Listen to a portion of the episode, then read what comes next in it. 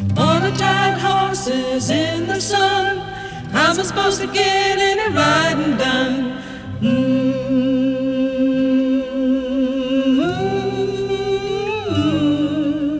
Water tired horses in the sun. How am I supposed to get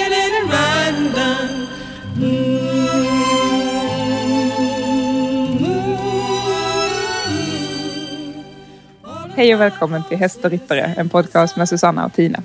Det är jag som är Susanna. Jag jobbar som beteendevetare och mental tränare och mig hittar ni bland annat på mentalridning.se. Och det är jag som är Tina. Jag arbetar som instruktör i Parelli Natural Horsemanship och tränar hästar. Och mig hittar ni på parelliinstruktör.se.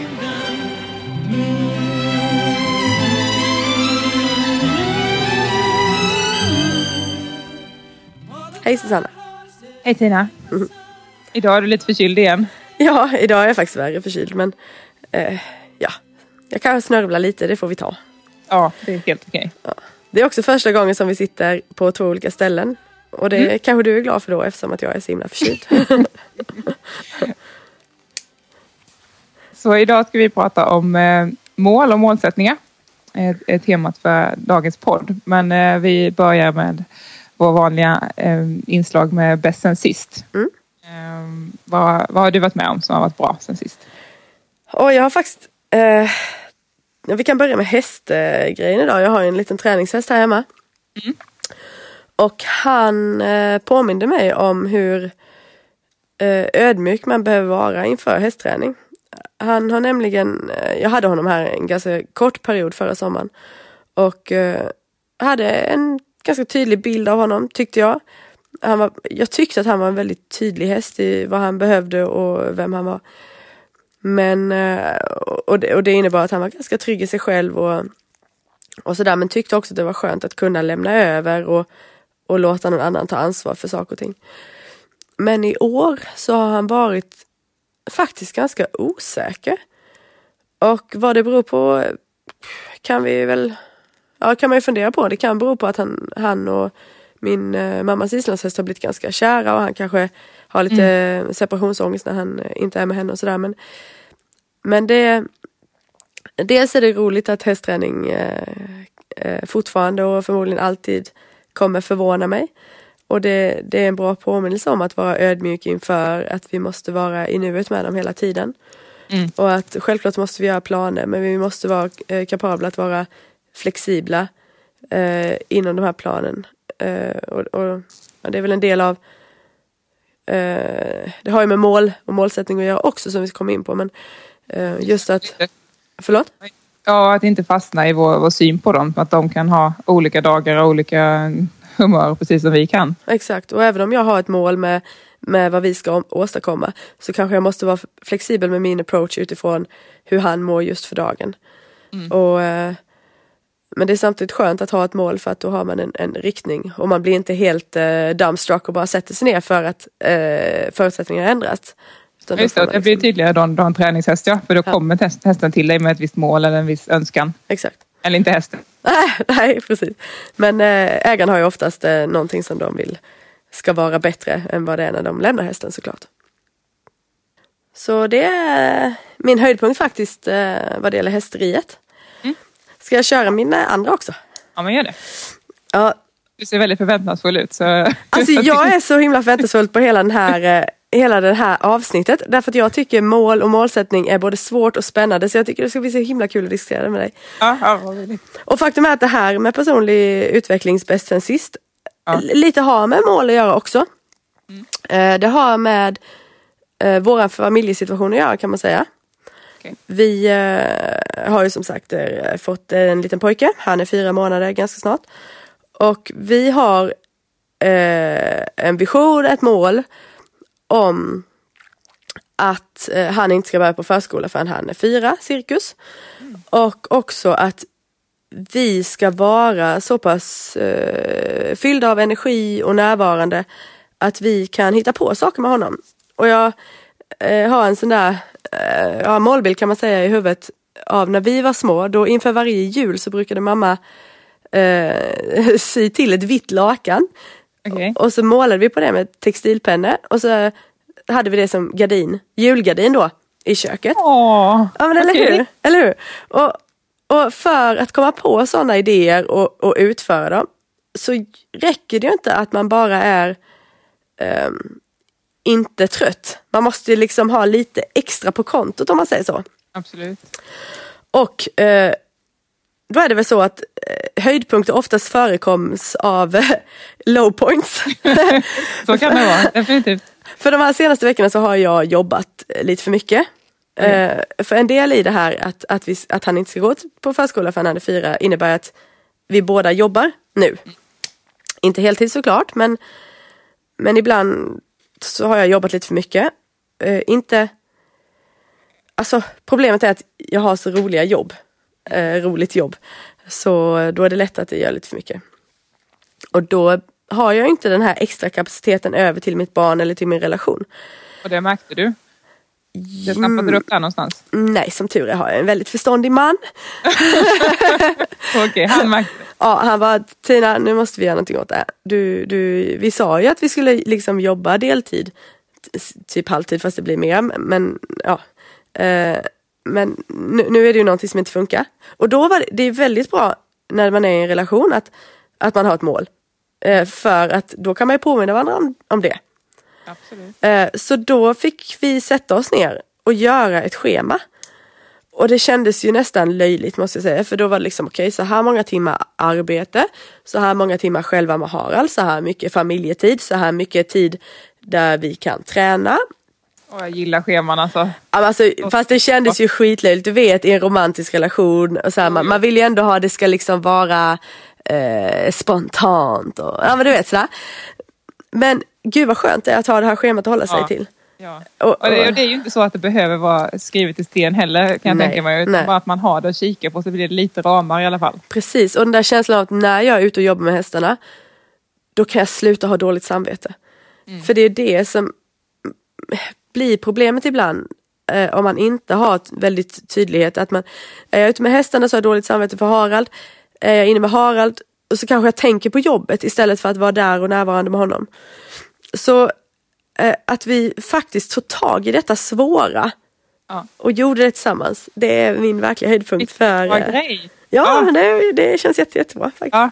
Och vilken skillnad i, energi och Ja. eh, det blir när man hittar de eh, grejerna som tar energi och, Ja. och fixar till dem. Ja, ja jag är jätteglad. Och jag är, jag är väldigt tacksam för Kristoffer som bara, hallå skärp dig, nu får vi göra något detta. Det är skönt. Ja, verkligen. Men du då, jag är jättenyfiken på att höra. Mm. Eh, jo, sen sist har jag ju då flyttat från eh, Småland till eh, mitt hus på Österlen. Eh, och eh, höjdpunkt angående hästarna är att jag eh, såg till att eh, leva som jag lär och förbereda mig. Se till att de var förberedda inför lastningen. Eh, båda mina hästar, eh, som, som de flesta, de tycker inte det är det roligaste i världen att åka transport och, och särskilt inte mitt stora lite, ja, gillar inte att vara i så små utrymmen riktigt. Eh, så då tog jag tid innan, eh, innan vi skulle åka och jobbade på det. Så att när det väl var dags för avfärd i söndags så tog lastningen drygt 30 sekunder för två hästar från att de, de lämnade gårdsplanen till att vi kunde åka. Eh, det var väldigt skönt och det var också väldigt skönt att titta till dem längs med resans gång. Det tog tre och en halv timme ungefär och de var lugna och de stod åt hö och min vallack framförallt liksom halvvägs igenom resan så bara mitt hö är snart slut, liksom, vi borde vara framme. Bara, "Ah, Okej, du har det bra, det är nice. Vad härligt. Och Så där får väl- man ju verkligen säga att jag, när var det jag var hos dig med lite hinters? Var det i för, förra var så sommaren? att i Eller höstas kanske? någonting. Ja, Ja, det. flytta. Ja. Ja, så det är, ju, det är ju suveränt. Snacka om eh, att, att du har tänkt på att förbereda detta. Det är jättebra ju. Och sen att du gjorde det med. Ja. Det, ja, det är jag glad för och det blir så bra för alla inblandade så det var skönt. Härligt. Gud vad skönt. Eh, och sen det bästa sen sist angående mig själv och självutveckling och så är ju den här flytten i sig är en viktig grej för mig. Det, det går emot lite mina så här invanda, inprogrammerade system av att leva logiskt utifrån förnuft utan nu har jag lyssnat på min känsla som säger att här ska jag vara. Jag ska flytta hit. Det här kommer vara bra för mig. Eh, det finns inte så jättemycket när, jag, när folk frågar mig så här, men varför då? Liksom, så, ja visst, det finns mycket hästar här, det finns mycket ryttare, det finns liksom, det är fantastisk natur och så. Här. men det är också någonting annat. Det är bara någonting annat som säger att men här ska jag vara. Mm. Vilket är en stor grej för mig i sig. Att lyssna Eh, på det liksom. Att lyssna på det och, och våga lyssna på det. Eh, och sen eh, också något som det allra största i detta har varit att nu har jag flyttat hit. Jag känner inte så många här. Och eh, då kommer den här känslan lite grann av att ja, det är lite, lite svårt, det är lite tufft. Jag känner mig lite ensam. Eh, dessutom har jag parallellt med detta avslutat en relation så att det är mycket på en gång. Och hade jag då levt enligt mitt gamla sätt att vara så hade jag inte berättat för folk om att det var lite tufft utan jag hade löst det själv först eh, och sen eventuellt berättat om det i efterhand. Aha. Kanske inte sagt det alls. Eh, men här har jag tagit det tillfället och faktiskt berättat för vänner och, och sagt att okej men det här, det här är lite jobbigt just nu. Eh, och det har varit eh, jätteskönt att gå emot det inprogrammerade systemet av att jag hela tiden måste vara den starka och jag hela tiden måste vara den som, som har alla svaren och som hjälper andra utan jag kan faktiskt också ta emot hjälp och, och berätta och faktiskt få använda mina underbara vänner som finns runt mig i, i en sån här situation. Så det har varit väldigt skönt. Gud vad skönt. Vad intressant att eh, båda våra självutvecklingsbäst sen sist lite grann bottnar i någonting jobbigt. Mm. Och att det kanske ofta är så att vi måste ha de där eh, problemen och svårigheterna för att, att känna att vi växer. Mm. Och det kanske också då som vi också kom in på det här med mål. Mm. För att- Snyggt! Gud vilken bra! Eller hur? Eh, För att det är ju när vi blir medvetna om vad vi inte vill ha så vi kanske också börjar känna så här, men vad vill jag ha istället då? Någonstans måste man kanske komma till den här punkten när man bara känner nej, det är inte det här i alla fall. Det var inte här jag skulle hamna, det var inte så här jag ville att det skulle vara. Jag vill inte att, som ditt exempel, liksom, jag vill inte ha så här lite energi, jag vill inte känna det så här stressigt, jag vill inte ha dåligt samvete. Um, Okej, och där någonstans i den frustrationen så kanske man hittar vart vill jag istället då? Ja men det är bra för jag undrar faktiskt, alltså jag, det här med målsättning och sådär, ibland tycker jag det blir så himla eh, kanske problematiskt därför att det är ju lätt att sätta mål på ett sätt, eller hur? Man kan ju säga vad sjutton som helst men, men det är inte alltid det blir så bra. Så min fråga egentligen till, till mig själv och till dig och till er som lyssnar är vad är målet med att sätta mål? Det vill säga vad är syftet med att sätta mål? Mm. Men det är en bra fråga. Jag, jag kan bara prata utifrån mig själv och när jag, mitt syfte med att sätta mål är att, att ställa in eh, mitt sikte på det jag vill ha. Eh, att börja aktivt koncentrera mig på att ta mig i en viss riktning. När jag inte har mål, då blir jag lite vilse. Då vet jag liksom inte vad, vad är viktigast för mig att prioritera nu. Eh, vad ska jag lägga min tid på? Eh, och då blir det att eh, ja, jag hoppar lite mellan olika projekt. Jag, jag är lite för ambitiös ibland och startar tusen saker samtidigt och så, så blir inte allt mitt fokus på samma ställe så jag tar mig inte alls lika snabbt i en viss riktning utan jag är lite överallt och sådär. Ehm, så det är en av de, de stora sakerna för mig i alla fall att, eh, att själv bestämma var jag hamnar för att när jag, när jag började gå min coachutbildning till exempel och vi började prata om mål i det avseendet så insåg jag att jättemånga beslut jag har fattat i livet de har jag fattat utifrån vad som fanns tillgängligt precis framför mig just då. Att, Okej, det finns det här och det här alternativet, vilket tar jag? Ska jag läsa den eller den utbildningen? Ska jag köpa den eller den hästen oavsett vad det är? Liksom. Men jag hade aldrig fram tills dess stannat upp och bara tänkt så här, ja men om jag har alla möjligheter i hela världen då? vad hade jag valt då?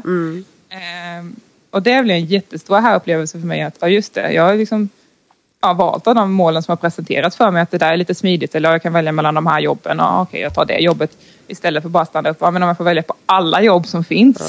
Vad vill jag? Ja. Och där tror jag det är en jättestor nytta med mål och den enda eh, möjligheten eller den enda gången som man faktiskt målen gynnar en på riktigt är när man faktiskt stannar upp och frågar så här, men, men jag, jag, vad vill jag? Är, Målet behöver komma inifrån mig, inte från samhällets förväntningar på mig, inte från vad mina föräldrar tycker att jag ska göra eller min, mina vänner eller min pojkvän eller vad som helst, utan jag inifrån mig. Vad, vad får mitt hjärta att sjunga? Vad, Ja. vad? Det tror jag är jätteviktigt faktiskt. Alltså min min resa i detta, jag- alltså när jag ser tillbaka så kan jag ju se de gångerna som jag haft väldigt tydliga mål och hur mycket lättare det har varit att, att uppnå dem då. Ehm, men precis det där du sa om att ehm, bara välja mellan det som, som läggs i knät på en. Eh, jag mönstrade faktiskt eh, en gång för några år sedan. Jag var alltså lite äldre, jag var någonstans mellan 20 och 30 eller 25 och 30 kanske. För att jag funderade på att jag ville gå tolkskolan eh, som värnplikt eftersom de hade, eh, förr i tiden har tolkskolan alltid varit ryska. Alltså man har studerat ryska. Men eh, då hade de lagt till eh, arabiska. Och eftersom jag är statsvetare med Mellanöstern eh, vetenskap arabiska så tänkte jag men det blir jättebra för det snacka om intensivutbildning. Liksom. Mm. Och det gick väl ganska bra genom testerna och sådär. Och så kom jag till psykologen och så säger hon till mig så här. Alltså är du medveten om att du kommer göra detta med massa 18-åriga killar? Typ, hur kul kommer det vara? Och sen så säger hon så här. Gör inte detta bara för att det är möjligt. Oh, och man bara, Ja. snacka om slap in the face liksom. Nu ryser jag. Ja. Ja, eller hur? Jag bara, ah, nej, just det. Det kanske jag inte ska. Så då gjorde jag inte det. Nej. Men sen efter det så hade jag en väldigt lång period när jag inte visste vad jag ville kan man säga.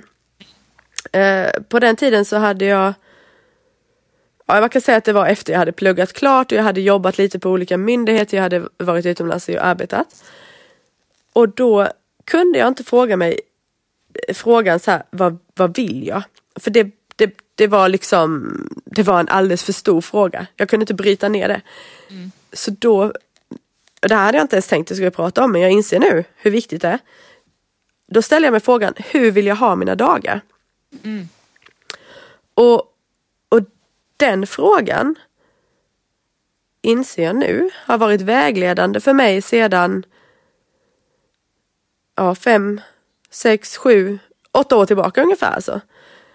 Och um, det, jag tycker fortfarande det är en ganska bra fråga faktiskt. Det- Den är jättebra och det, det är, jätte, det är en, en övning eller ett sätt att tänka som jag använder jättemycket också för egen del och, och när jag coachar. Att, att verkligen sätta sig ner och beskriva sin perfekta dag. Mm. För att ibland kan det bli för, för stort och svårt och grandiöst att, att hitta ett jättestort mål och man vet inte och när ska man nå det och, och hur, hur stort eller lite ska man göra det. Men, men om man tar det som du säger precis. Hur skulle en fullständigt perfekt dag se ut för mig eh, om jag fick bestämma helt själv?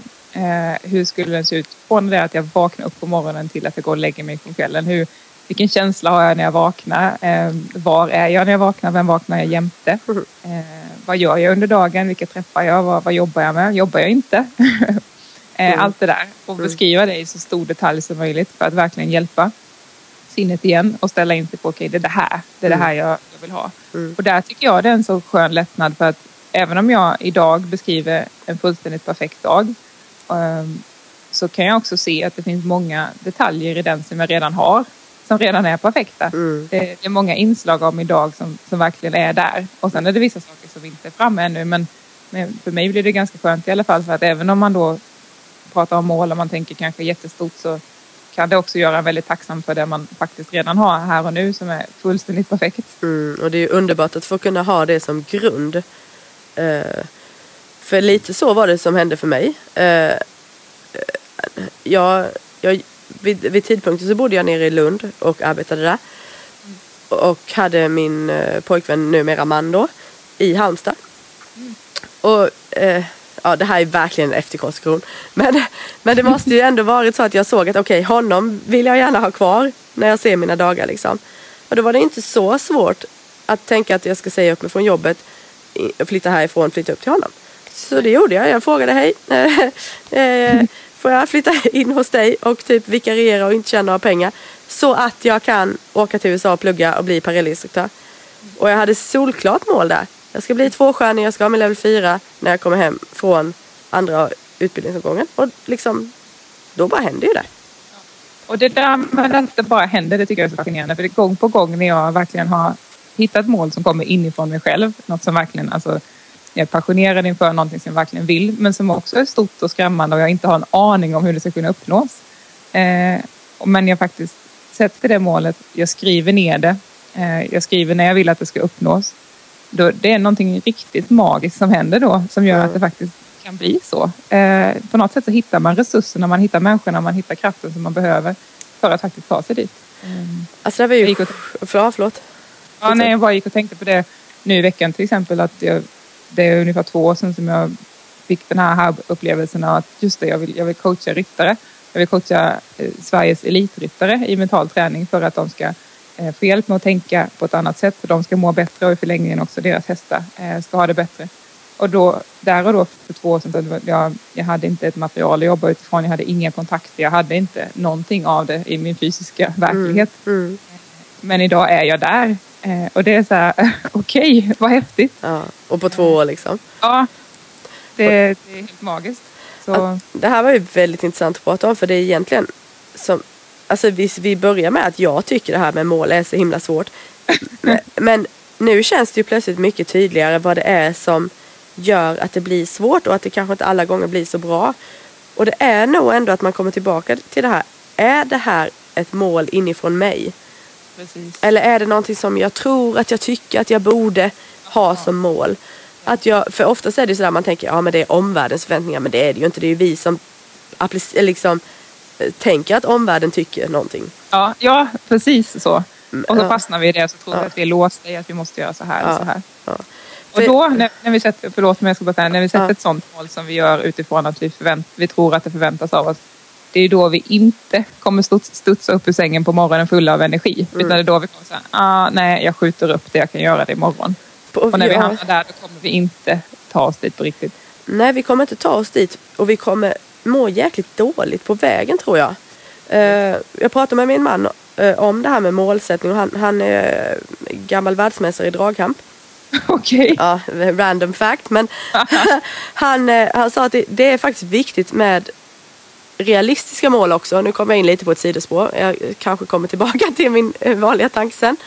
Men därför att om man tänker att man ska bli världsmästare eh, utan att...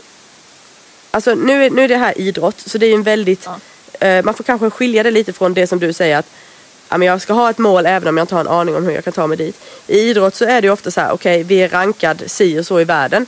Är man rankad 20 i världen så måste ju inte bara allting stämma för ens eget lag för att man ska bli världsmästare utan det måste ju fallera ganska kraftigt för 19 lag innan liksom. Mm. Och där kan det ju finnas en poäng att verkligen ha ett realistiskt mål så att man känner att målet lyfter en och stärker en mm. Eh, istället för att det, det, får en att må dåligt. Mm. Um, men det var, det var inte det jag hade tänkt säga. Aj, aj, aj. Om vi är inne lite på det så innan vi släpper det kan jag bara säga att, att i sådana idrottssammanhang då så, så kan det ju hjälpa att fokusera på sin egen prestation. Ja. Eh, och att man gör sitt bästa. Och även i ryttarsammanhang då så blir det lätt kanske att fastna i att om jag ska vinna klassen, det kan vara svårt. Men, men man, om man fokuserar på att jag gör mitt bästa, jag, jag och hästen ska ha roligt, det ska mm. bli kul att visa upp min häst mm. och så vidare, och så vidare. Så blir det ett mål som, som vi själva har kontroll över. Och, då, ja. och det där är ju jätteviktigt. Vi kan, väl, vi kan väl glömma vad min tanke var för det verkar jag ha gjort. så vi fortsätter lite på det här spåret för att det är ju enormt viktigt egentligen med hästarna att man, att man kan tänka ibland att men, vad är mitt långsiktiga mål? Kan jag, kan jag riskera det långsiktiga målet för att uppnå någonting i denna tävlingen? Bör jag göra det? Ibland kan man det kanske göra det. Kanske är, kanske är VM liksom. Men är det en ung häst och man ska sikta på att bygga upp självförtroendet och tilliten och glädjen då kanske det inte spelar någon roll vad man får för resultat. Man kanske är jätte, jättenöjd och bör vara jättenöjd om man har haft en trevlig rytm genom, rytm genom rundan eller vad det nu är. Mm. så att uh, det är ju verkligen skillnad på um, långsiktiga mål och, och, delmål och så vidare. Och vi, mm. vi pratar mycket inom Parelli om det här med att inte tävla mot andra utan tävla mot sig själv i bemärkelsen att blir jag bättre? Alltså sker det en utveckling? Är jag bättre idag än vad jag var förra gången? Och det kan ju vara Alltså det finns ju tillfredsställelse i det tycker jag. Det finns ju tillfredsställelse i att nå sina mål. Det kan man ju inte komma ifrån. Jag tror det är en del av, av oss som människor att det finns, alltså vi vill växa, vi vill utvecklas. Det är liksom en del av vår naturliga drift att, mm. på något sätt att vi tar oss framåt. Ja, det ser jag ju på Harald, tänker jag på bebisen. Alltså, ja. där finns, det är ju hela, hela, hela tiden. Och, och det där, det tror vi har tagit upp det någon, i de andra poddarna, att liksom den där drivkraften kommer ju finnas med oss. Och då gäller det att kanske, kanske därför som det är kanske det som är syftet med att sätta mål, att kanalisera den på ett sätt som gör att vi mår bra istället för att bara uh, ja, inte tycka att man uppnår någonting och därmed mår dåligt. Jag, jag vet inte. Och, och, innan vi släpper det temat så tycker jag det är jätteviktigt att, att ett mål behöver ju inte vara ja, jag ska tjäna 50 000 i månaden eller jag ska rida den tävlingen eller jag ska, ja vad det nu kan vara. Ett mål kan ju också vara, jag ska vara harmonisk hela dagen. Eh, jag ska ha en kärleksfull relation, jag ska, och sådana grejer. Det behöver absolut inte vara, vara den typen av, alltså det finns ju många olika typer av mål. Mm. Vi hade ju faktiskt en läsarfråga på det där. Ja, vill du, har du den framför dig eller så kanske jag kan ta fram den? Uh, Nej, du kan ta fram den om du vill. Jag kan ju, medan du gör det så kan jag ju dra den liksom bara andemeningen. Och andemeningen i frågan är väl hur man uppfyller de mjuka målen. Just det, Eh, inte mätbara målen. Ja, precis. Uh, har du någon tanke om det eller ska jag dra mina? ja, jag har tankar men du kan få dra dina. Åh, tack så mycket. Det blir väldigt rolig dynamik mellan oss när vi sitter här med Skype och eh, videos här och sådär. Eh, Det ska bli spännande att se vad ni tycker om det när ni lyssnar. Jag ber ursäkt lite ifall det är något som inte riktigt flowar som, som det brukar så, så är det för att vi, vi håller på att lära oss här men eh, vi Ja. har väldigt roligt. Ja. Så, att, så att det är okej. Precis. Eh, Och jag tänker så här med mjuka mål att man verkligen ska ha dem. Faktiskt precis innan vi gick in här för att spela in så, eh, så såg jag någon liten video på, på Facebook. En kvinna som sa strunta i att ha mål, ha värderingar och visioner. Och någonstans där, alltså en värdering och ett mjukt mål är ju väldigt hand i hand för mig. Men för eh, om man ändå vill prata om mål så tror jag att man måste ha någon, alltså någon form av indikator på att man har nått målet eller inte. Så därför tycker jag att eh, har man mjuka mål så bör man definiera hur de ser ut i praktiken. Och har du, har du frågan där så kan vi väl eh, ta Eh. vilka, vilka mål Ja, han hade. Eh, så, så läsaren skrev att eh, hur gör man med mål som inte är mätbara? Mitt mål är att jag ska ha en bra relation med min häst. Eh, och vad än han eller jag pratar om så ska vi göra det på ett hänsynsfullt och respektfullt sätt. Precis, så där har vi tre stycken eh, mål. Eh, bra relation, Mm. hänsynsfull och respektfull kommunikation. Ja, men vi kan, vi kan, nej men vi låter dem. Hänsynsfull kommunikation och respektfull kommunikation. Vad är en bra relation? Vad är det för dig? Vad är det för din häst? Alltså att man verkligen bryter ner det till någonting som är praktiskt tydligt. Eh, För jag menar, eh, en bra relation kan ju vara olika för dig och för mig. Och olika för en häst och olika eh, och för en människa.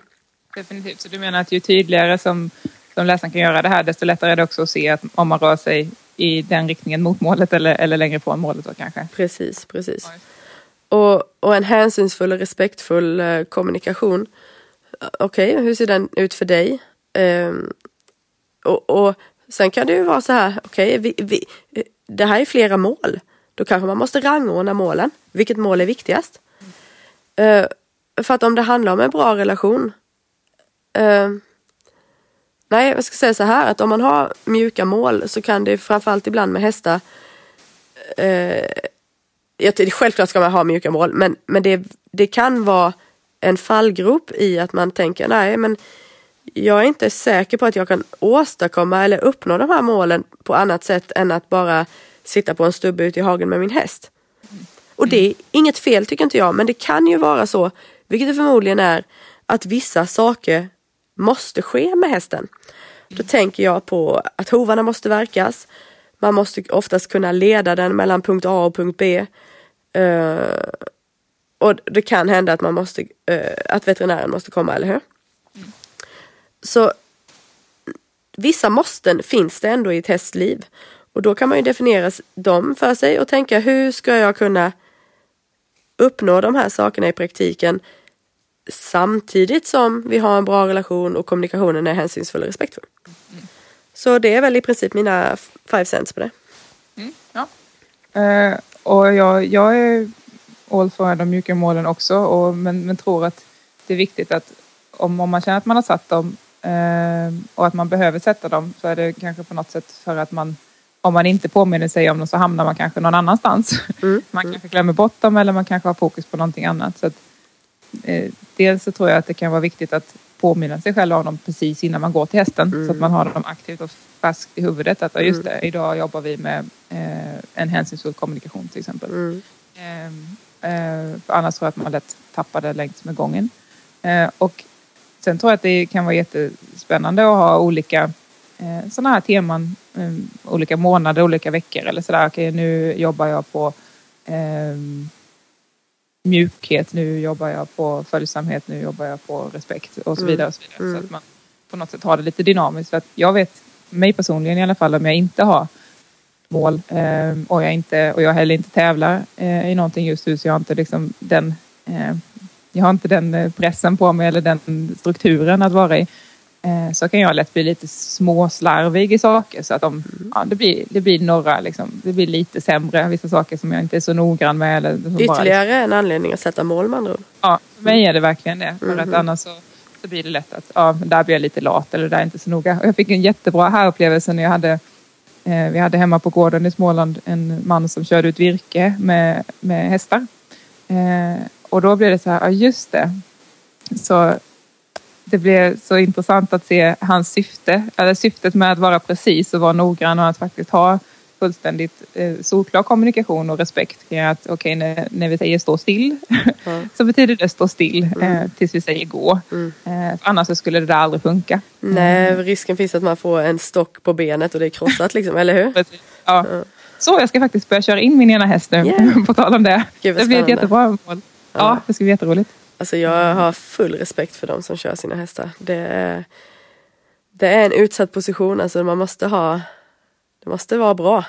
Så det, Ja, det är fantastiskt häftigt. där, det, det, kommer, det kommer vara ett härligt... Och, och det, då kan vi komma in lite på en, en annan fråga som vi fick. Eh, en läsare som sa att hon tycker att det är svårt att sätta mål utan att bli för fokuserad på, på att prestera. Mm. Eh, att balansen mellan att eh, planera och göra samtidigt som att vara i nuet.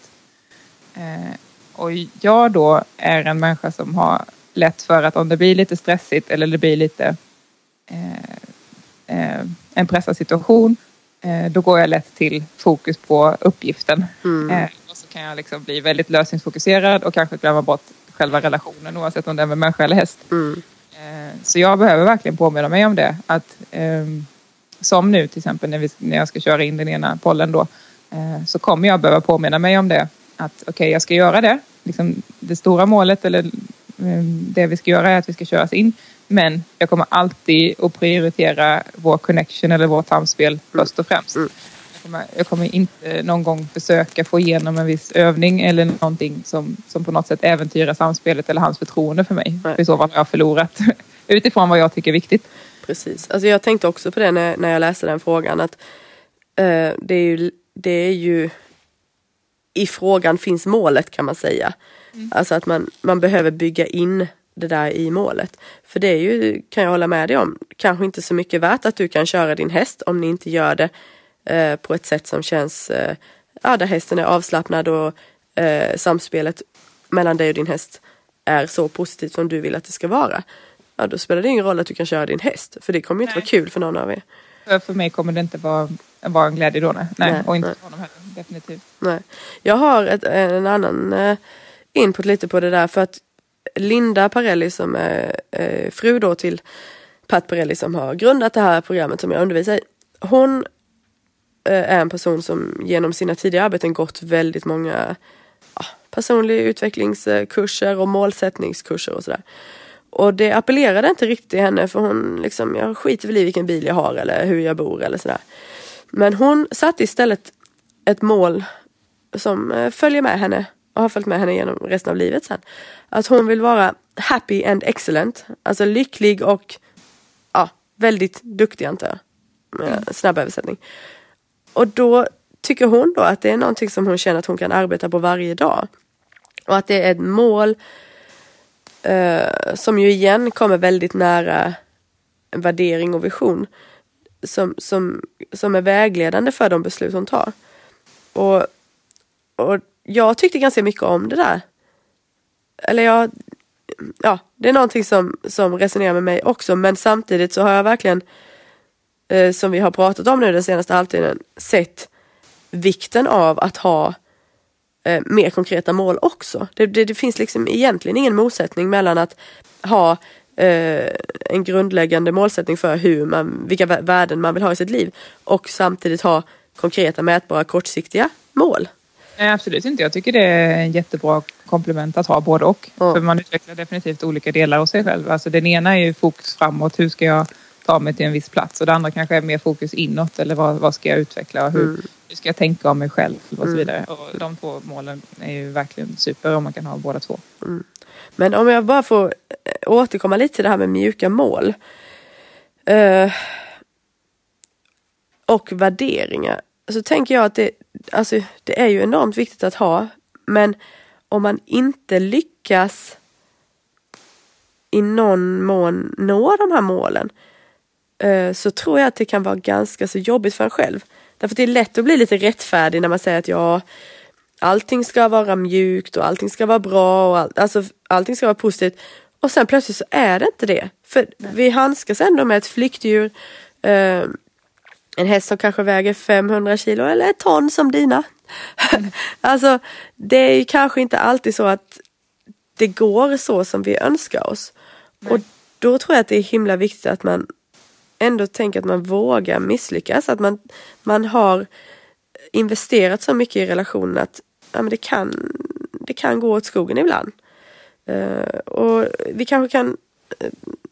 eh, jag skulle gärna vilja höra dina tankar på det. Vad händer när man misslyckas eller ja, när man inte når sina mål? Liksom? Hur ska man tänka då? Jättebra frågeställning och någonting som jag tror att vi alla hamnar i och som vi inte pratar så jättemycket om. Så, så bra att vi pratar om det. Mm. Ja, vad börjar vi där? Jag tänker att en sak som är så himla bra det är att vi har med hästar att göra. Och de så förlåtande Ja. om vi faktiskt erkänner våra misstag. Mm. Eh, nu kommer vi in på lite så här flummiga grejer men om vi faktiskt är... Jag, jag tror personligen att, att hästar är helt okej med det mesta vi gör så länge vi är ärliga, så länge vi är transparenta och så länge vi berättar. Det behöver inte vara i ord, det kan vara i bara känsla eller tanke. Så här, okej, eh, nu gjorde jag fel. Eller jag var inte mitt bästa jag och jag hanterade inte det här jättesmidigt. Jag ska försöka göra bättre imorgon. Men du menar att liksom grundintentionen att man vill hästens bästa, så länge den finns så, så är det okej med mm, fuck-ups höll jag på att säga, så vad säger podcast. Ja, jag var på väg att säga det ordet också innan, så det var skönt att du gjorde det först. Det var du som Ja, planterade att- i min hjärna. det, är, min- det är min upplevelse. Att, att så länge vi, vi kan möta hästen, alltså, och, och som med människor också. Alltså, vi, vi kan göra fel och vi kan göra misstag. Men om vi genuint så här, liksom, ah, okej, nej jag nådde inte hela vägen fram. Jag är ledsen, nu ska jag gå och plugga på. Eller nu ska jag gå och meditera innan jag går till dig nästa gång. Nu ska jag försöka vara bättre. Eh, så, så kommer de sannolikt att godta det. Och Ja. sen där, det du sa också om hur, hur tänker vi då? Hur tänker vi kring oss själva? Att, alltså så länge vi vi, är, vi, vi människor har en tendens att vara extremt mycket hårdare mot oss själva än vi skulle vara mot någon annan i Ja, vår närhet, okej. någon annan vi älskar. Eh, så jag försöker göra ibland när jag hamnar i ett sånt state av att faktiskt vara hård mot mig själv eller döma mig själv så brukar jag tänka så här, ah, men vad skulle någon annan som älskar mig säga till mig i det här läget? Den skulle ju inte säga det jag säger kanske om att jag är värdelös och aldrig kommer lösa sig. Nej, Utan den skulle säga, den skulle säga att alltså, Sanna det är helt okej att göra misstag. Alltså, alla gör det. Det är inte så att du måste vara perfekt utan det är helt okej. Eh, nu blev det inte så bra idag eh, men hela världen faller inte för det och din häst kommer förlåta dig. Eh, så gå nu in, gör något annat, se en film, ring en vän, gör någonting som bryter det här. Sen så testar vi igen imorgon. Det, det är ju säkert jätteviktigt för oss alla att komma ihåg, eller hur? Varför är det så att vi pratar så? Ja men det sa vi ju någon gång att vi, vi är predisponerade åt det negativa. Men det är taskigt att vi ska göra det så himla hårt, extra hårt mot oss själva. Ja, och så är vi väldigt orättvist. För vi försöker, vi gör ju hela tiden så gott vi kan Ja. utifrån det vi vet där och då. Ja. Och när vi, vet, vet, när vi väl vet bättre så kommer vi göra Gör bättre. vi bättre. Sicken härlig slogan. Men det, för, och det är ju så med hästarna också. Alltså, ja, precis som du säger så är de ju väldigt förlåtande och många gånger mycket mer förlåtande än, än människor. Men självklart är det ju så att eh, med upprepade fel, alltså det kan ju det kan ju gå så pass illa att det tar åravis att, att reparera igen. Men, vad mycket man lär sig på den resan då. du. Ja, eller hur? Så får man ju tänka. Förlåt, förlåt, förlåt häst. Men vi lär oss någonting här. Ja. Men alltså och det är ju där då när man känner att det kanske går så pass mycket eh, fel eller om, inom citationstecken som det är läge att, att ta hjälp av någon. Oavsett om det är Ja. någon annan i stallet som har koll på läget eller man läser någon inspirerande bok eller man får något input eller man tar en tränare eller vad som helst. Och helst tidigare än, än för sent. Ja, för det är ju någonting som du verkligen har inspirerat mig. Att, att du har ett mål och sen funderar du på vem kan hjälpa mig att uppnå detta. Och så ser du till att kontakta dem. Uh, och det, ja, det tycker jag är superinspirerande. Därför att vi behöver inte kunna allting själva. Vi kan inte vara experter på allting själva. Och, och även om man har hållit på med hästar i hundra år så kan det ibland vara så att man inte ser när man står mitt i situationen så ser man inte samma sak som någon som står vid, vid sidlinjen och har en helt annan överblick. Så att, eh, ta hjälp är väl jättebra. Du, hur gör du förresten, eh, på tal om den andra frågan, eh, för att hålla balansen mellan planen du har och att vara i nuet när du är med hästarna? Eh, ja, det är faktiskt ett hjälpmedel som jag tycker är väldigt bra där, det är att, det är att tänka på att, jag, att hästen lär sig genom upprepning och genom att saker och ting får lov att ta tid.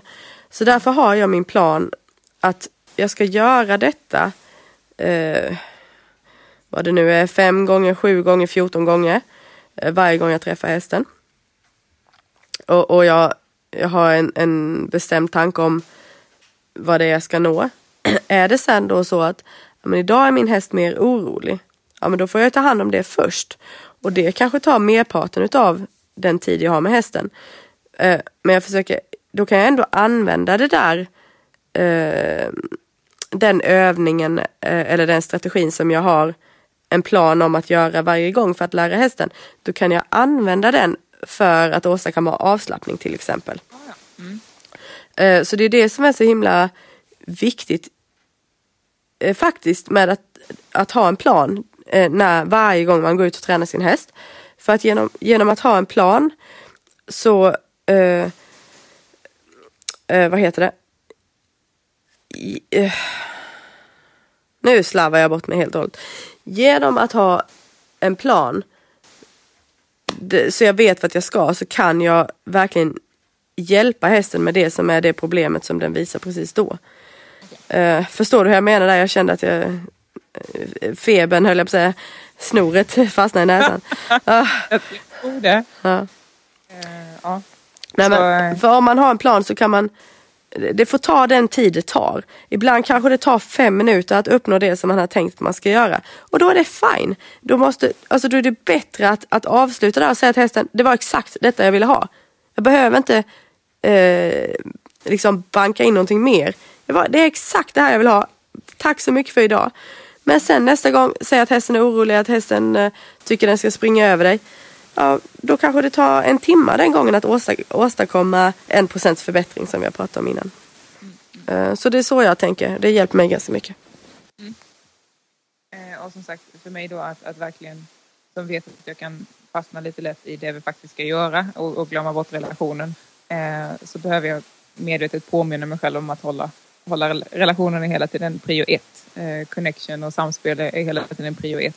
Och sen gör vi saker tillsammans eh, utifrån det. Då, då är jag mycket mer i nuet än om jag snöar in på uppgiften. Då är jag inte så mycket i nuet, då är jag i prestationsmode och det blir inte lika bra. Jag tror att det är det att man måste ha balans mellan sina principer, det vill säga de värderingarna, de mjuka värdena. Eh, om att sätta relationen och avslappningen främst. Sen måste man ha ett syfte så att man gör någonting, eller hur? Till exempel att du vill köra in din häst. Och sen måste det få ta tid. Så kan man ha de tre pelarna eller hörnen i triangeln med sig i allting man gör, eh, då, då tror jag att, att det blir bättre. Och jag menar, förlåt? Säg dem igen, de tre hörnen i triangeln. Jaha.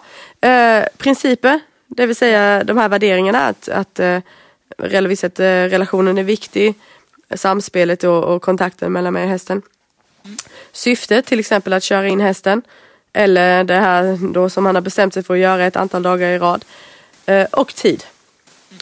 Mm. Så principer, syfte och tid är himla himla viktigt för att, eh, att komma dit man ska. Och jag tror faktiskt att det är så med allting i livet att vi behöver det är inte bara en sak man kan fokusera på utan det måste ju vara några aspekter som när man hittar balans mellan dem det är då saker och ting blir bra.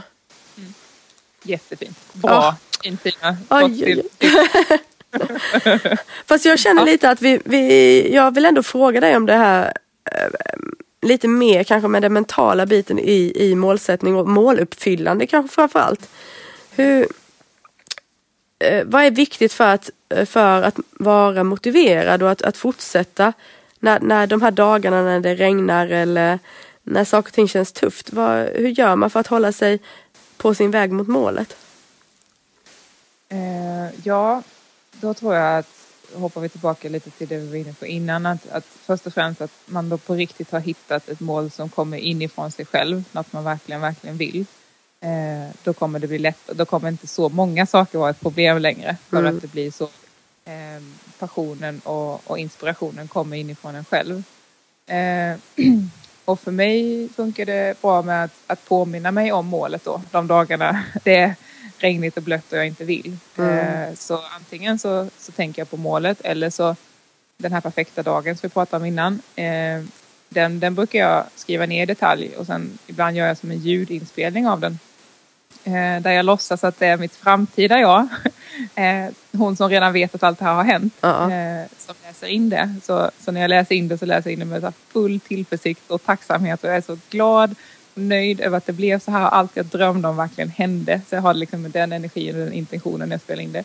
Och så kan jag lyssna på det. Och det, den inspelningen är typ fem minuter eller någonting. Och då hamnar jag helt plötsligt i ett state of mind och en, en känsla som är så här wow, just det, det är ju hit, det är ju därför, det är därför jag ska göra detta.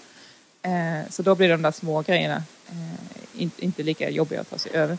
Och det där, eh, eh, bara flika in, är det inte så att man faktiskt har forskat på det där? Att, jag menar hjärnan kan inte eh, känna skillnad på vad som är verklighet och som, vad som är eh, upplevd fantasi eller vad, eh, ja. Så, Ja, att, så, att det, så att det gör ju skillnad i skallen på oss liksom. gör ju det.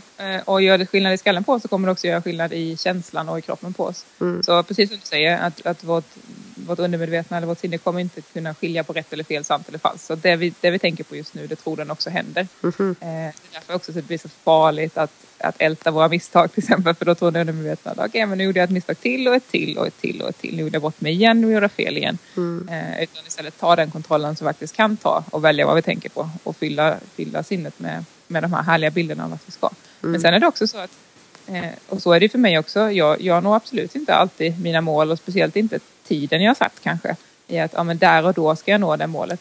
Eh, och det kommer ju komma grejer längs med vägen som gör att man får, ta lite, man får hitta lite nya kreativa lösningar helt enkelt. Man Mm. får mm, längs med vägen hitta nya sätt att nå framåt. Ehm, och, och då gäller det ju att, att ha tålamod och kärlek till sig själv igen. Eh, som vi skulle ha till någon annan vi älskar som, som jobbar mot ett mål och bara vara jättenöjda med alla de här stegen som vi aldrig hade tagit om vi inte hade börjat på den här resan. Men just det, om vi inte hade haft målet från början. Och om inte annat då bara för att så länge vi tänker på någonting bra så kan vi i alla fall inte säga de där dumma sakerna till oss själva. Nej, nej precis. Jag mena? Då är vi upptagna med någonting annat. Ja. Om man nu bara ska ha den liksom minsta möjliga anledning att faktiskt eh, försöka tänka annorlunda. Ja. Ja, det är lite häftigt alltså. Det, det... Vem är det här? Det kanske är många som säger just det här med måluppfyllning och målsättande. Det verkar ju vara Alltså det, det verkar ju vara som att det är fler än jag som tycker att det är svårt eftersom det finns hur många strategier och grejer som helst. Men det är väl åtminstone bland annat Kjell Enhage som säger att allting skapas två gånger. Och det är ju just det där som du pratar om nu att man måste eh, ha en tydlig bild om vart är det jag på väg. Han drar ju oftast exemplet då om hur om man ska till Umeå så kollar man ju på kartan några gånger. Vad är jag nu och vad ska jag? Jag, jag kör ju inte bara lite random och bara oj, nej, Nej. jag hamnade i Köpenhamn istället. Liksom. Och är det så att vi då inte ens bestämmer oss innan vi kör ut från garageinfarten att vi ska till Umeå, då kommer vi definitivt inte hamna i Umeå. Nej, exakt. Eh, Så det är också liksom poängen med att sätta ett mål överhuvudtaget. Ja. Eh, Att, att bestämma riktningen för sitt liv för Mm. att vi, vi kommer lätt att bara flyta med annars eh, och, och hamna någonstans som kanske inte är exakt vad vi vill och, och varför ska vi i så fall använda vårt liv till att hamna någonstans där vi egentligen inte vill vara. Och, men kanske är det så för att jag, genom den här diskussionen så har jag ändå tänkt tillbaka lite som vi började med där på ja, men när jag har använt mig av mål och målsättande och måluppfyllande och hur bra det på något vis har varit. Men jag inser ju också att i, det kanske är så att man inte kan tänka att man, eller det kanske man kan, men jag ser i alla fall att inom vissa områden så har jag inte gjort det och då har jag ju mer flutit lite hit och dit. Ja. Och det i sig kanske inte är dåligt men det ger ju inte samma känsla av tillfredsställelse och kompetens och, och självförtroende. Och någonstans Nej. tro- tror jag att självförtroendet bland annat är ju något av det viktigaste vi har. Så att, Ja. liksom, att man ändå övar på att, att sätta upp mål, göra dem eh, så att man kan nå dem på hyfsat kort tid och, och sen så, eh, ja, jag antar att allting är, att man behöver träning i allting liksom. Mm. Sen samtidigt måste jag bara lägga till där då att, att eh, det är viktigt att inte försöka ändra massa olika områden samtidigt och ha Ja. massvis med mål på en gång. Lite så här nyårslöftesgrejer att just ska äta hälsosamt och träna fem dagar i veckan Ja, och, och så vidare. Så vidare. så kommer mars så ingen folk kvar på gymmen liksom. Ja, eh, om man nu håller ut så länge. Eh, Men att, att ha ett eller eventuellt två mål igång samtidigt för vi, liksom, det kräver rätt mycket fokus av oss att, att ändra någonting som vi är vana vid att göra och försöka ändra en vana tar, tar ganska mycket kraft av oss. Så att vi får välja ut ett eller två områden i taget som vi jobbar med. Eh, Annars så kommer vi antagligen bli överväldigade och strunta i det och hamna där att vi känner oss misslyckade och det går inte och så vidare. Just så, det. så bättre in fokus i så fall och så göra fullt ut där. Så man verkligen ger sig själv de bästa möjliga förutsättningar för att nå de här målen. Så kan man ju ta nästa sen då. Precis. Och, att, och att försöka så gott man kan. Alltså, vi är ju präglade både genetiskt och, och samhällsmässigt till att, att lyssna på kulturella normer och mål och förväntningar och så här. Men att, att välja mål som faktiskt verkligen återigen då kommer inifrån oss själva. Även om de känns löjliga eller banala eller sådär. Liksom, då behöver man inte berätta det för någon. Man kan hålla det för sig själv bara. Eller man kan dela det bara med en eller två personer som man litar på. Jag tänker på som i höstas när jag ville motivera mig själv till att träna fysiskt för min egen del. Eh, och hade jag liksom satt ett vanligt så här fysiskt mål som att ja, men nu ska jag träna fyra gånger i veckan. Sådana mål sätter jag ibland. Okej. De når jag inte för att jag tycker det är jättetråkigt. Så här. Jag har inget speciellt så, som jag hänger upp det på så blir det inte av. Så då tänkte jag på så här, ja, det här med att, att stå på händer tycker jag är jättefascinerande. Eh, och det var verkligen något som var väldigt långt utanför min comfort zone då för att jag tycker det är läskigt och svårt och inte alls så här. Men, men någonting som verkligen kom inifrån mig att wow, det där hade varit coolt. Mm. Eh, men, men skulle jag liksom berätta det för, för massa folk så att typ, ja, men nu ska jag motivera mig till att börja träna för att jag ska kunna stå på händer så hade de flesta bara tittat på mig som att jag var dum i huvudet. Eh, men jag visste att nej, men för mig så kommer det där vara någonting som jag tycker är så roligt så det kommer bli av. Ja. Eh, så då satte jag det som mål och att jag skulle kunna det när jag åkte till Bali på, på vintern. Eh, så jag hade rätt mycket tidspress också för att faktiskt låta det bli av. Mm. Eh, och då blev det att jag tränade eh, för att det där var så roligt för mig och jag ville verkligen stå där på Bali på stranden på händer och kunna ta det där riktigt coola kortet och bara yes, jag gjorde det. Mm. Eh, vilket jag gjorde också. Japp. Men, men hade jag istället eh, haft ett mål om att springa milen på 50 minuter till exempel så hade det varit så här, nej, nej nu regnar det. Nej, nu är, det, nu är jag lite hungrig. Nej, jag får nog, nej det går nog inte idag. Och då hade jag hittat på ursäkter. Så, så tillbaka till din fråga där igen om, om de gånger det är svårt. Om det är många sådana dagar i rad så kanske det är då det är läge att sätta sig liksom, och reflektera och fundera på är det här verkligen mitt mål? Kommer det inifrån mig själv? Eller, eller är det något jag gör för att jag borde? var väldigt snyggt här nu för en av mina eh, sista punkter som jag gärna ville ta upp idag är just det här om det är okej att överge mål. Får man eh, skrota sina mål? Ja och nej. Okej. Mitt svar, det beror på. Ja just det, det beror på. Det beror på varför man gör det. Mhm. Eh, och att man försöker vara så ärlig mot sig själv som möjligt där. Att eh, gör jag det för att jag någonstans har tappat tron på mig själv eh, och tror att det inte kommer gå eller liksom en sån anledning då, då känns det ju kanske inte så bra att skrota det. Eh, men gör jag det för att jag längs med vägen har upptäckt att jag vill vinkla om det, jag vill in på den här banan istället. Så absolut, självklart. Alltså, vi behöver ju utvecklas och ändra oss och det är klart att vi får ändra målen då. Mm. Eh, absolut. Och det kanske framförallt är sant för de riktigt långsiktiga målen att det kan ju hända saker på vägen som gör att nej men det där känns inte bra längre. Ja. Men, men eh, du sa någonting om det här med att man, man inte får överge målen om det, om det handlar om eh, att man har tappat tron på sig själv. Men då behöver ju säkert jag och andra med mig, fasken vad gör jag då liksom? Vad gör vi när vi har tappat tron på oss själva? Det har väl alla gjort någon gång eller? Ja, ja absolut. Eh, vi tar hjälp.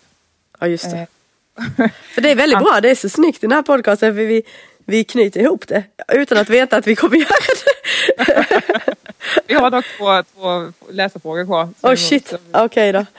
Ja, men, men eh, ta gärna detta för jag tror det är faktiskt viktigt. Och så tar vi Ja. dem sen. Ja. Ehm, och, och hjälpen behöver ju inte vara av en professionell mental tränare eller beteendevetare eller coach eller whatever. Det kan ju också vara av, av någon. Eller parallelinstruktör. Ja.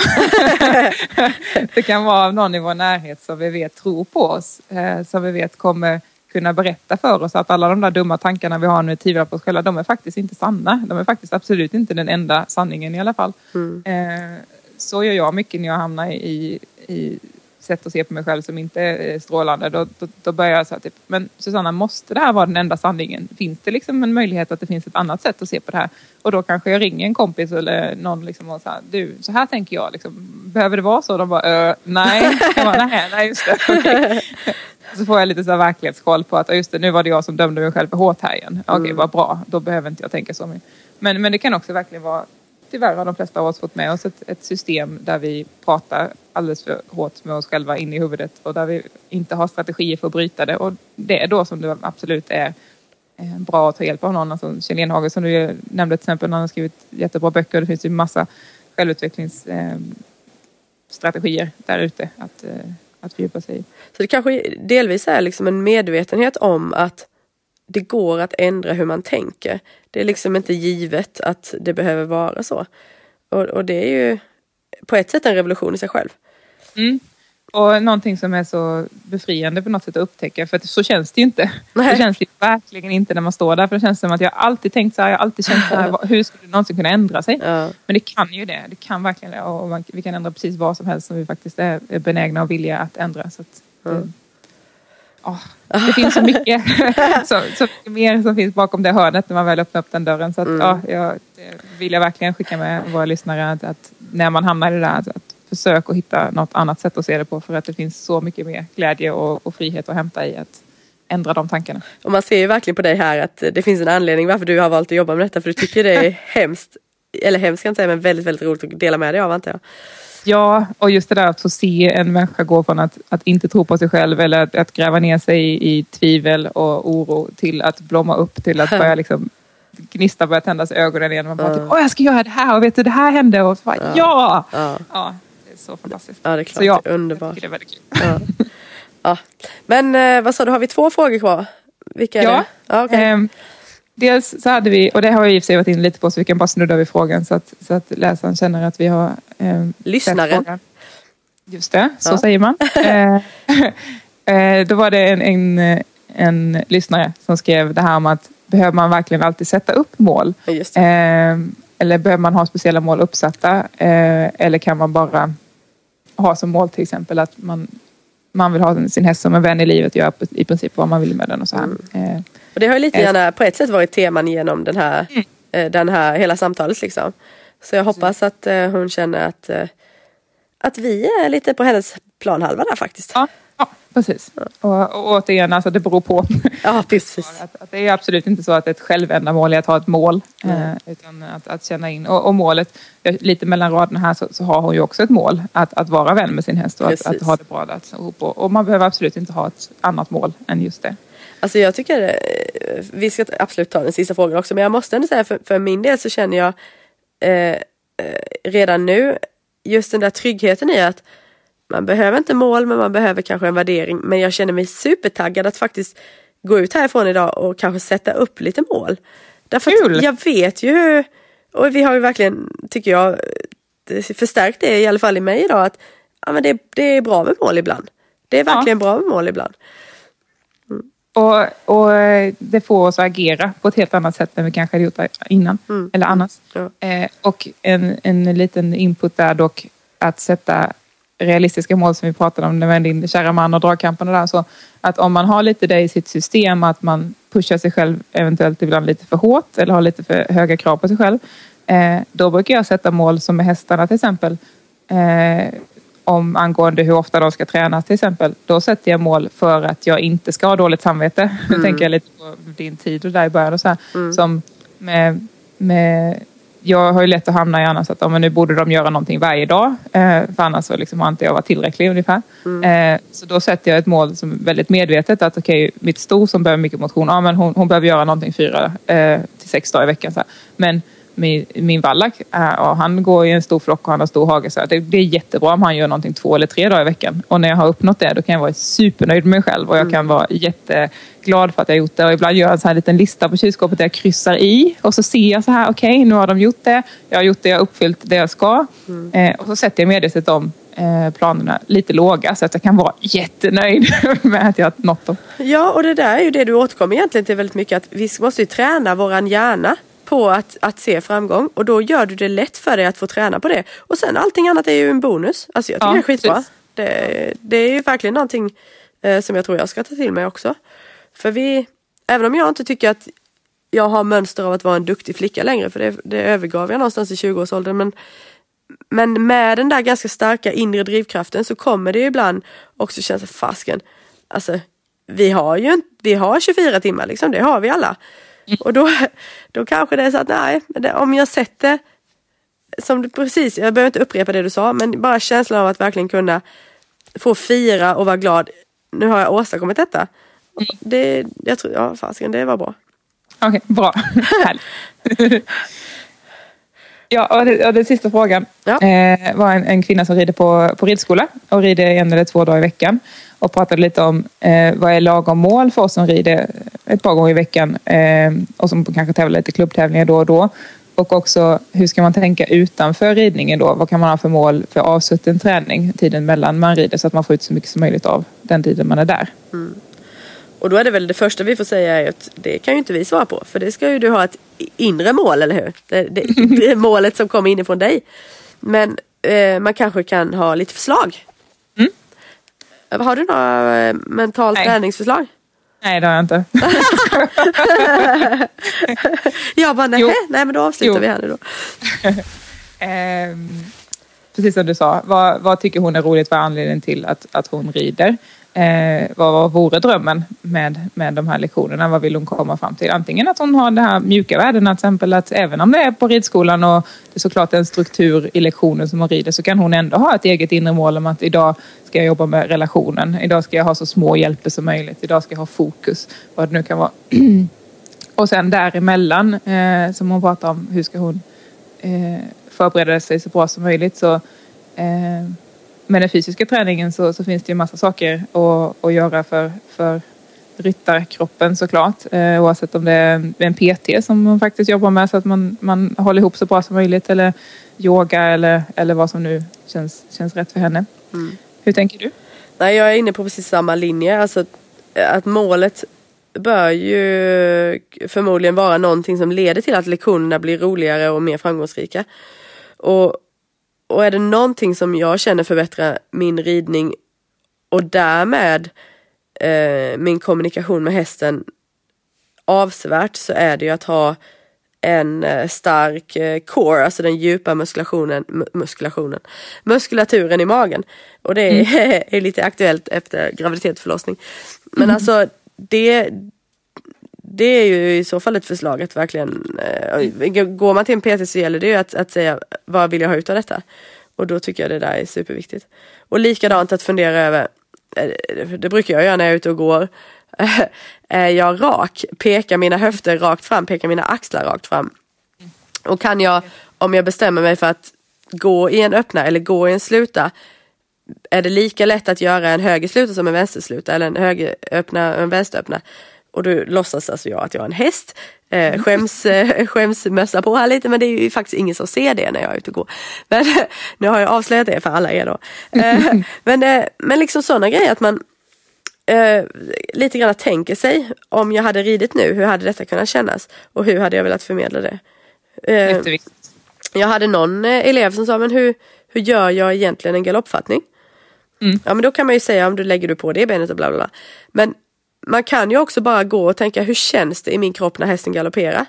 Och vad händer om jag börjar galoppera i min kropp? Kommer hästen då att plocka upp det och börja galoppera?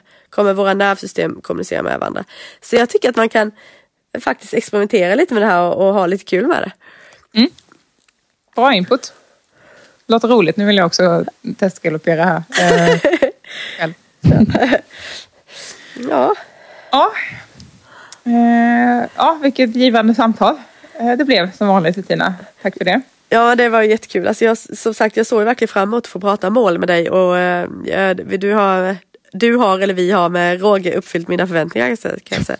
Härligt. Det är alltid kul. Vi hylla oss själva och, och vara stolta. ja, just det. Som vanligt. Mm. Mm. Mm. Okej, okay. hade du något mer som du ville tillägga eller ska vi wrappa ihop det?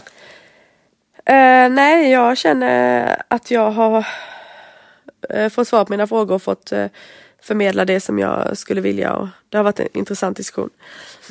Jag vill bara lägga till förresten när jag lyssnade igenom vad vi spelade in sist så, så sa jag lite fel när vi pratade om det här med power poses med att eh, de här segergesterna som vi gör när vi mm. bland annat sträcker upp armarna i luften. Eh, så, så sa jag lite fel och vad jag menade att säga var att vad som händer när vi gör det så är att vårt testosteron ökar, alltså som gör oss lugna och känner oss liksom kraftfulla och, och starka.